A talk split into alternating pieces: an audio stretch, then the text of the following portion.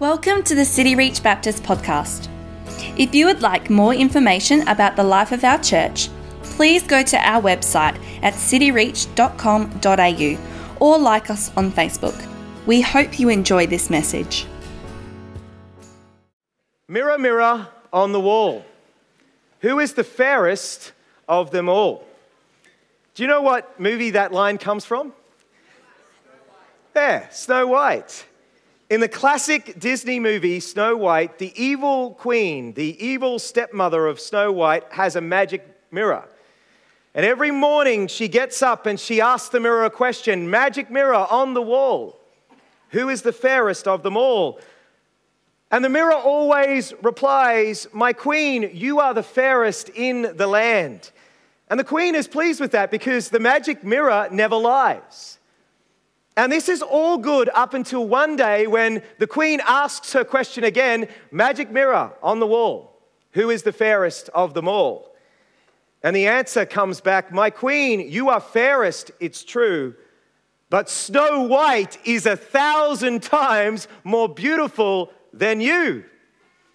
And with that response, the evil queen's world is turned upside down. And she ends up doing the unthinkable. She ends up sending out a huntsman to kill Snow White. Now, have you ever thought about the reason why these fairy tales endure? The reason why they endure is because this fairy tale speaks to something deep within the human experience. You see, you may not have a literal mirror, some of you might, but you may not have a literal mirror that you gaze into every morning. But you do have something that you build your sense of self upon. For some of you, it may be your beauty. For others of you, it may be your talents and your abilities. For some of you, it may be your intelligence. And at some point, you will hear, You are the fairest, here it's true, but there is one more fair than you. And maybe that's where some of you are today. Maybe your world is crumbling because someone who you thought you were more intelligent than is getting promoted above you. Or maybe someone who you thought you're more attractive than, they are actually getting engaged and you're still single. Or maybe as you look at your life on Facebook and Instagram in comparison to all the other people and what they're doing, it seems like their lives are amazing and your life is just average. You know, I know what it's like to struggle with this. I didn't share this in the first, first, um, first time through, but, but I thought I'd share it today. I mean, a number of years ago, I remember uh, Pastor Andrew was this young pastor who I was training up. And he was growing in his ability to preach. And I remember the Sunday evening service was starting to really grow under his leadership, and it got up to like 230 people coming along. And I started to feel this sense of being threatened by this guy who I had trained and I deeply loved. You know, if it hasn't happened to you yet, it will happen at some point. A rival will come along, and as you gaze into the mirror that you have created, you won't like what you see. But what happens when the rival is Jesus? Well, this is what happened to John the Baptist. You see, John the Baptist had this enormous ministry. Everyone was coming to John the Baptist from Jerusalem and Judea, but that was all until Jesus came on the scene. When Jesus came on the scene, Jesus' ministry started to increase and John's ministry started to decrease. But amazingly, Instead of responding with jealousy and envy and despair, John rejoices. And he says those famous words He must increase while I must decrease. So, how can you have joy in a world that is constantly seeking to get us to compare ourselves with others? How can you have joy when you see the successes of your rivals? How can you have joy when they seem to be increasing and you seem to be decreasing? Well, this morning we're going to go back to our study of John's Gospel and we're going to go to John chapter 3. So if you have your Bibles, open them up to John chapter 3 this morning. And I know that it seems like we're going back in time because Pastor Vincent took us to John chapter 4 uh, last week, but you know, we overlooked the last narrative of John chapter 3. And what we do at City Reach is we preach verse by verse, chapter by chapter through the Bible. And this, this part is just too good to overlook. There are so much nuggets of truth in here that I just couldn't pass by it without actually looking at it. So today we're going to look at this final narrative. So look down in your Bibles in verse 22. This section begins with a temporal marker after this. After Jesus' conversation with Nicodemus in Jerusalem. After this, Jesus left Jerusalem and he traveled with his disciples out into the wilderness.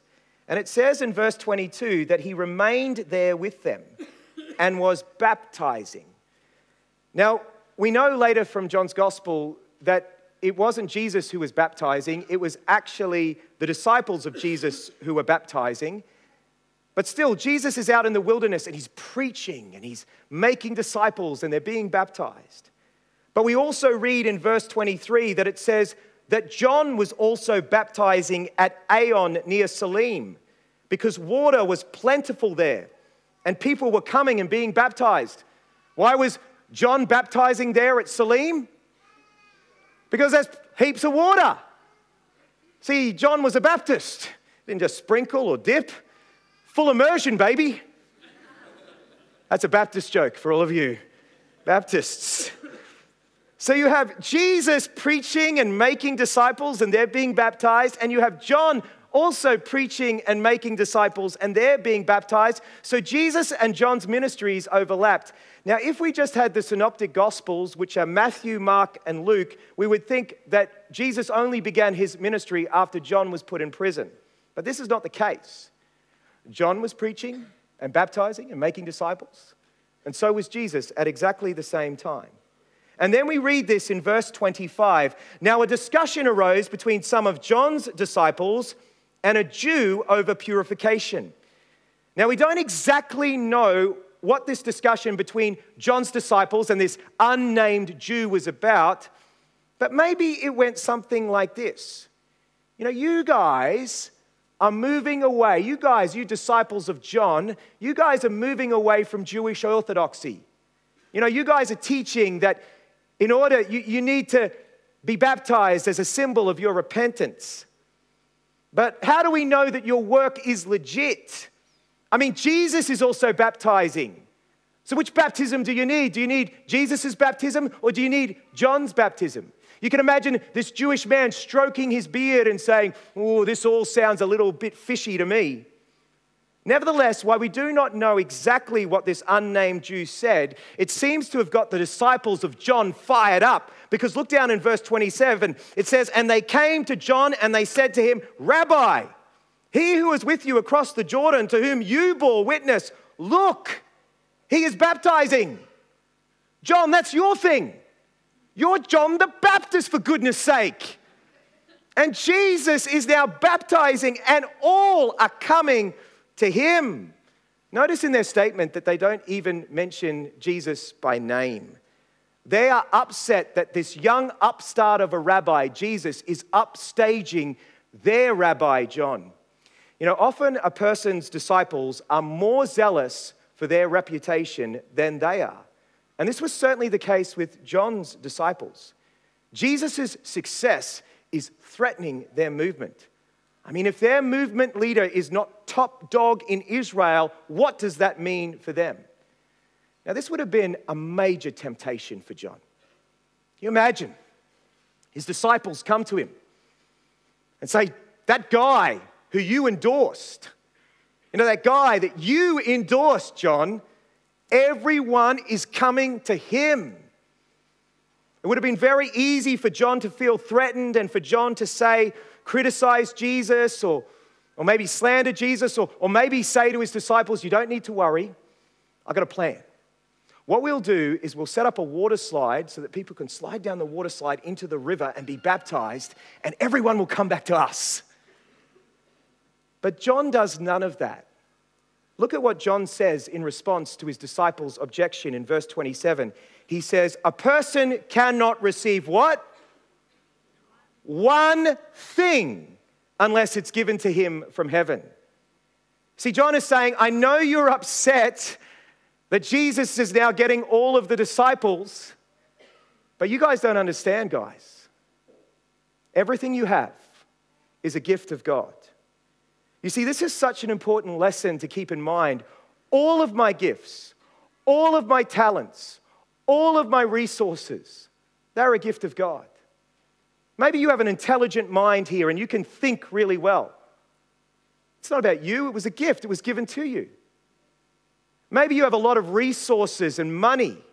That's a gift that's been given to you.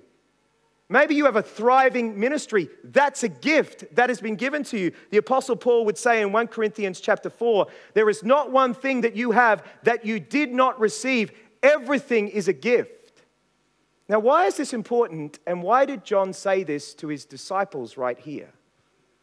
Well, it's because his disciples had a bad case of what I call success syndrome. I wonder if you've got a bad case of success syndrome. Sadly, throughout the years, I have suffered with success syndrome. What is success syndrome? Success syndrome is where you think that you are only successful if you have visible results that other people can see, and it's upon you to maintain and get those visible results. And you see, the disciples of John, as they looked out, it didn't seem like John's ministry was successful anymore. And so that's why they came to John. You know, over the years, people have come to me and they've said, Pastor Timon, Pastor Timon, such and such a church down the road, they are, you know, they're doing this and everyone is coming to them and they are being so successful. And the implication is, Timon, if you don't get your act together, if you don't get things together here at, at City Reach, then maybe we won't be successful. Now, while sometimes I think you know, people are just being sincere and they're wanting me to see more effective people, I think often it's just a bad case of success syndrome. Kent Hughes, in his book Liberating Your Ministry from Success Syndrome, he starts out by telling the story of this young pastor who one day, get this, he backed up his truck to his office and he loaded all of his books, his desk, and his files. And then you know what he did with them? He took them to the dump. He dumped them. And Hughes writes it was his way of putting behind him the overwhelming sense of failure and loss that he'd experienced in ministry and Hughes writes this young gifted pastor was determined never to return to ministry, and indeed, he never did. But success syndrome does not just infect people in ministry, it infects everyone. Maybe you're here and you have this overwhelming sense of failure over your life. Because as you look at your life, you don't have the visible signs of success that other people celebrate. Maybe you're not the side of person who people would like on Instagram. Maybe, maybe you're here and, and your family, even though you've tried to be faithful to bring them up in the Lord, they're not walking with God. And so your family is not celebrated in the Christian community. You know, I often, I, I, one of my roles is I look after OCF, Overseas Christian Fellowship students. And one of the things that they struggle with is this overwhelming sense of failure in the eyes of their parents because they've never lived up to their parents' expectations. Maybe that's where some of you are today. You have this overwhelming sense of failure in your life because you don't have these visible signs of success. Well, how do you cure success syndrome? Well, you need someone like John, a good mentor to come and to remind you of a fundamental truth There is not one thing that a person receives that they haven't been given from heaven. Everything you have is a gift. And life isn't about, you know, trying to be bigger and better than the people around you. Life is just about receiving the good gifts of God and being thankful and then being faithful. You see, John right here, it might have seemed from everyone else's perspective like he was failing as his ministry was decreasing, but in the eyes of heaven, he was the biggest success. He was being faithful to God's call in his life. You know, and this is where freedom comes from. The freedom to when you see other people doing well and when you see them increasing, the freedom to, to rejoice at their successes rather than be envious and despair. It comes from recognizing that everything you have and everything they have has been given by God. So be thankful and be faithful. You know, last week we had at our conference Greg Crooks and John Elmore from Watermark Church in the United States. And Watermark Church, by anyone's estimation, has all of the visible marks of success a huge auditorium. I've been, I've been to their auditorium in Dallas. It is just amazing. An amazing facility. 20,000 people coming, gifted staff. They have Shane and Shane, who are the worship leaders, you know, recording artists who, are, who, who lead their band at their church. But I got to tell you, I was really, really impacted by something that Greg Crooks said to me. He said this to me. He said, you know, at Watermark Church, we never speak about growing the church. We never have. Because it's not us who grow the church. The Apostle Paul would say, I planted, Apollos watered, but God gave the increase. And so Greg says, all that we're concerned with is just being faithful. Are we being faithful to biblically shepherd the people that God has given us? Are we being faithful with the opportunities that God has given us? Are we being faithful to teach the word with power Sunday after Sunday? That's what Greg said. This is what we're about. This is what Todd, our senior pastor, is about. He never talks about growth. You know, as we think about some of the opportunities that God has given us as City Reach, we're praying for the land across the road. We're praying for a Mandarin speaking pastor. We're praying, God, what's the future of the counseling ministry?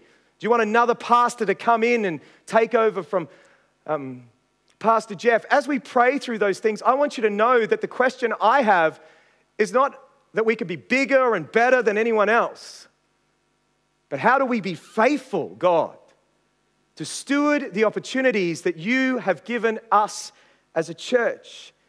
And as I said, I think this is the pathway to freedom. Don't concern yourself with trying to squeeze out in your life the visible signs of success. Rather be thankful and be faithful for what God has given you. Because on the final day, God is not going to compare you with anyone else. When you stand before Jesus that day, all that matters will be will you have you been faithful to steward what He has given you. And I think on that day, we will be hugely surprised at who heaven's champions really are. Because we'll think that it's all these people who, you know, had all the visible marks of success in this world. But it might be actually some unnamed people who just did what they did in the name of Jesus for no applause whatsoever. Well, let's continue reading down in verse 26. John continues in his response to his disciples. He says, You yourselves bear me witness that I said I am not the Christ, but I have been sent before him. You see, John knew who he was. He says, I'm not the Messiah. But I've been sent to prepare the way for the coming of Messiah. And then John uses a parable in verse 29. He says, The one who has the bride is the bridegroom. So the bride is for the bridegroom, right? That's what happens in a marriage. And then he says, The friend of a bridegroom, what's that? The best man. The friend of the bridegroom, the best man, stands, and when he hears him, he greatly rejoices at the bridegroom's voice. Now, what's going on here? Well, in the culture of that time, the best man had one job. The best man's job was to bring the bride to the wedding. Now, I know in our culture, the best man's job is to bring the bridegroom to the wedding, but back in their culture, the best man's job was to bring the bride to the wedding. And when he brought the bride to the wedding and he heard the voice of his friend, the bridegroom, he would rejoice because he knew the wedding was at hand. And there was one thing that this best man was forbidden to do. Guess what it was? To run off with the bride. You know, even today, there are probably several things that if you did them would make you a bad best man. You know, if you didn't get the bridegroom to the wedding on time, then you would be a what? A bad best man. If you forgot the rings, so you're standing there and they say, Can I give you the rings? You would be a what? Or if, you know, you're, and I've been to many weddings, you're at this, this the, the, table and you, and you insult the mother of the bride in your wedding speech, then you would be a what? A terrible best man. That's good. But the worst thing that you could possibly ever do if you're a best man is run off with the bride. But that is what many pastors do and many people in ministry. In their hearts, they are married to the church, Jesus' bride. This week, as I was studying this passage, I, the Lord said to me, Timon, is it your church or is it my church? You see, because it's actually not our church, it's Jesus' bride, it belongs to Him. And the whole role of a pastor and the whole role of any of us in ministry, and we're all in ministry here, is to point people to Jesus. And when John says, he says, No, no, no, you don't understand, guys. My role is to bring the bride to the bridegroom. And John says, Now this is happening and people are coming to Jesus. My joy is complete. My job is done. And he says, He must increase and I must decrease. And the word must in Greek is the word of divine will. He is saying, This is God's will. That Jesus now takes center stage and I now move into the background. And historically speaking, this is exactly what would happen. In a few months, John would be arrested, he would be put in jail, and his head would be chopped off. But that's okay for John because John knew that he had a little part to play in God's kingdom story. He was to prepare the way for the coming of Messiah. And he was faithful to play that part. And you and I, we just have a little part to play in God's kingdom story. You know, for all of us, our season in ministry will come to an end. Our ministry is temporary and we are expendable, which means God doesn't need any one of us. You may not know this if you've just come to our church, but our church has been around for a whopping 130 years. Can you believe that? Over 130 years. And I'm sure over that time, this church has had many biblical pastors who have shepherded the church, but I've only ever known Pastor Paul, my success, my previous pastor. I'm his successor. he, actually, he actually took over the church in 1974 when I was born, right? And, but there must have been other pastors who faithfully shepherded this church. And I'm sure if the Lord doesn't come back for another 50 years or so, then God will raise up other pastors to shepherd this church. And in the year 2050, when the senior pastor of the church is asked about the previous senior pastors who went before him, he'll probably be only able to name the previous guy as well, the Reverend Josh Davies. but this reality, if you don't know that, that's a kid in the youth group, okay? but this reality does not actually discourage me that my role is temporary and that I am expendable, it actually inspires me. Because it's not my kingdom, it's not my church, it's not my bride. I only have a little part to play in this kingdom story. And what's that part? Like you, it's to point people to Jesus so that people will cherish Jesus and worship Jesus and honor Jesus. It's all about Jesus. And you see, this is why we get so filled with jealousy and envy at our rivals, and we're filled with despair when they're increasing and we're decreasing, because we've bought into the myth that life is about us. It's about us building our fame and our kingdom and our notoriety. And when that seems to be going away, that's why we feel threatened, and that's why we send out our henchmen. But joy comes when we realize it's not about us, it's about Jesus, it's about Him. Now, notice down in your Bible from verse 31 onwards, these are not the words of John the Baptist. These are actually the words of John, the writer of the gospel. John here is giving us a commentary on why Jesus must increase and John the Baptist must decrease. Look down in verse 31. He says, He who is, comes from above is above all. Why must Jesus increase and John the Baptist decrease? It's because the supremacy of Jesus. He is above all, John says.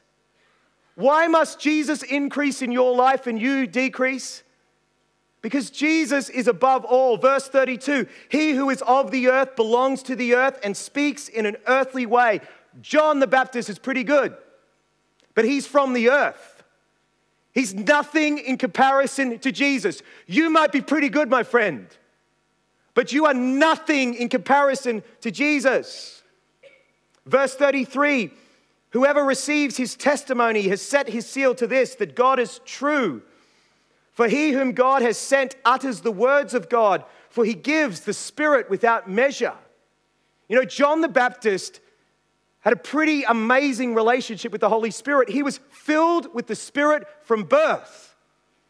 But he was nothing in comparison to Jesus. Jesus was given the Spirit without measure. And verse 35 the Father loves the Son and has given all things into his hand. And whoever believes in the Son has eternal life, and whoever does not obey the Son shall not see life, but the wrath of God remains on him. The whole of eternity will be based on one question What did you do with Jesus? It does not matter about what you did with Timon Bengtson. It does not matter if you think that I'm funny or gifted or talented or anything. In the end, there is only one question, and that is what did you do with him? Did you believe in him? Did you repent of your sin and turn and trust in Him? Because not only is He the Lord of heaven, He's the Lord of hell. And if you don't believe in Him, He has no other option but to send you to judgment. Mirror, mirror on the wall. Who is the fairest of them all? You see, the problem in a comparison culture is we often compare ourselves to the people of this earth. When what we need to compare ourselves with is the one who is above all. I mean, you, you might be beautiful here. I'm looking out and I'm seeing some beautiful people. But your beauty is nothing in comparison to the beauty of Jesus. He is the rose of Sharon, the lily among the fields. He is beautiful beyond comprehension. You might be pretty gifted and skilled. You might think you're a good preacher, Timon. You're nothing in comparison to Jesus. You might think you have an amazing kingdom, but your kingdom is nothing in comparison to Jesus. You see, John says the one that you truly need to compare yourself to is the one who is above all. And when you compare yourself to him, it will blow apart, blow apart that desire to think that somehow I can make myself more successful and bigger than I am. Mirror, mirror on the wall. Who is the fairest of them all? And God's people said, Jesus. Jesus. Is the fairest of them all. You see, you were never created just to gaze on your own beauty and be infatuated with yourself. You were created by God to gaze on the beauty of King Jesus.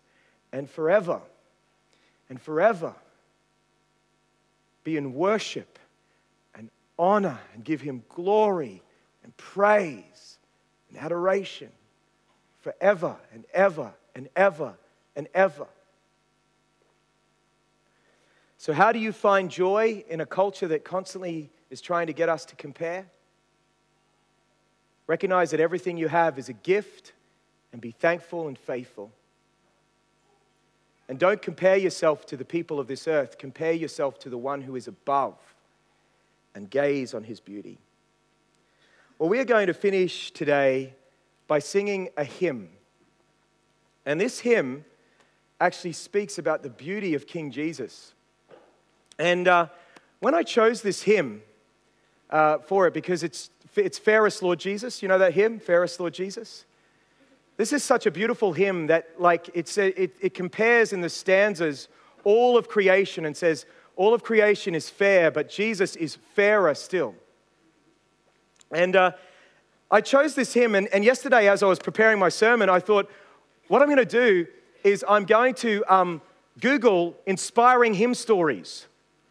Because you know how behind some of the hymns there are these inspiring hymn stories? Like behind Amazing Grace is the story of John Newton. And I thought, man, this would be a great way to end the message today, speaking about fairest Lord Jesus, and find some inspiring story behind it. And so I looked it up on Wikipedia, and do you know what I found? Nothing. Not a thing. We don't know who wrote this hymn. A best guess is it probably was some German peasant who wrote this hymn. But what more fitting way to end? As Count von Zinzendorf used to say, you want all of life to be about bringing glory to God, and then you die, and then you're forgotten. Because it's all about Him. All about Him. Let the beauty of Jesus fill your heart and flood your heart so that you're thankful and faithful. Let's stand up.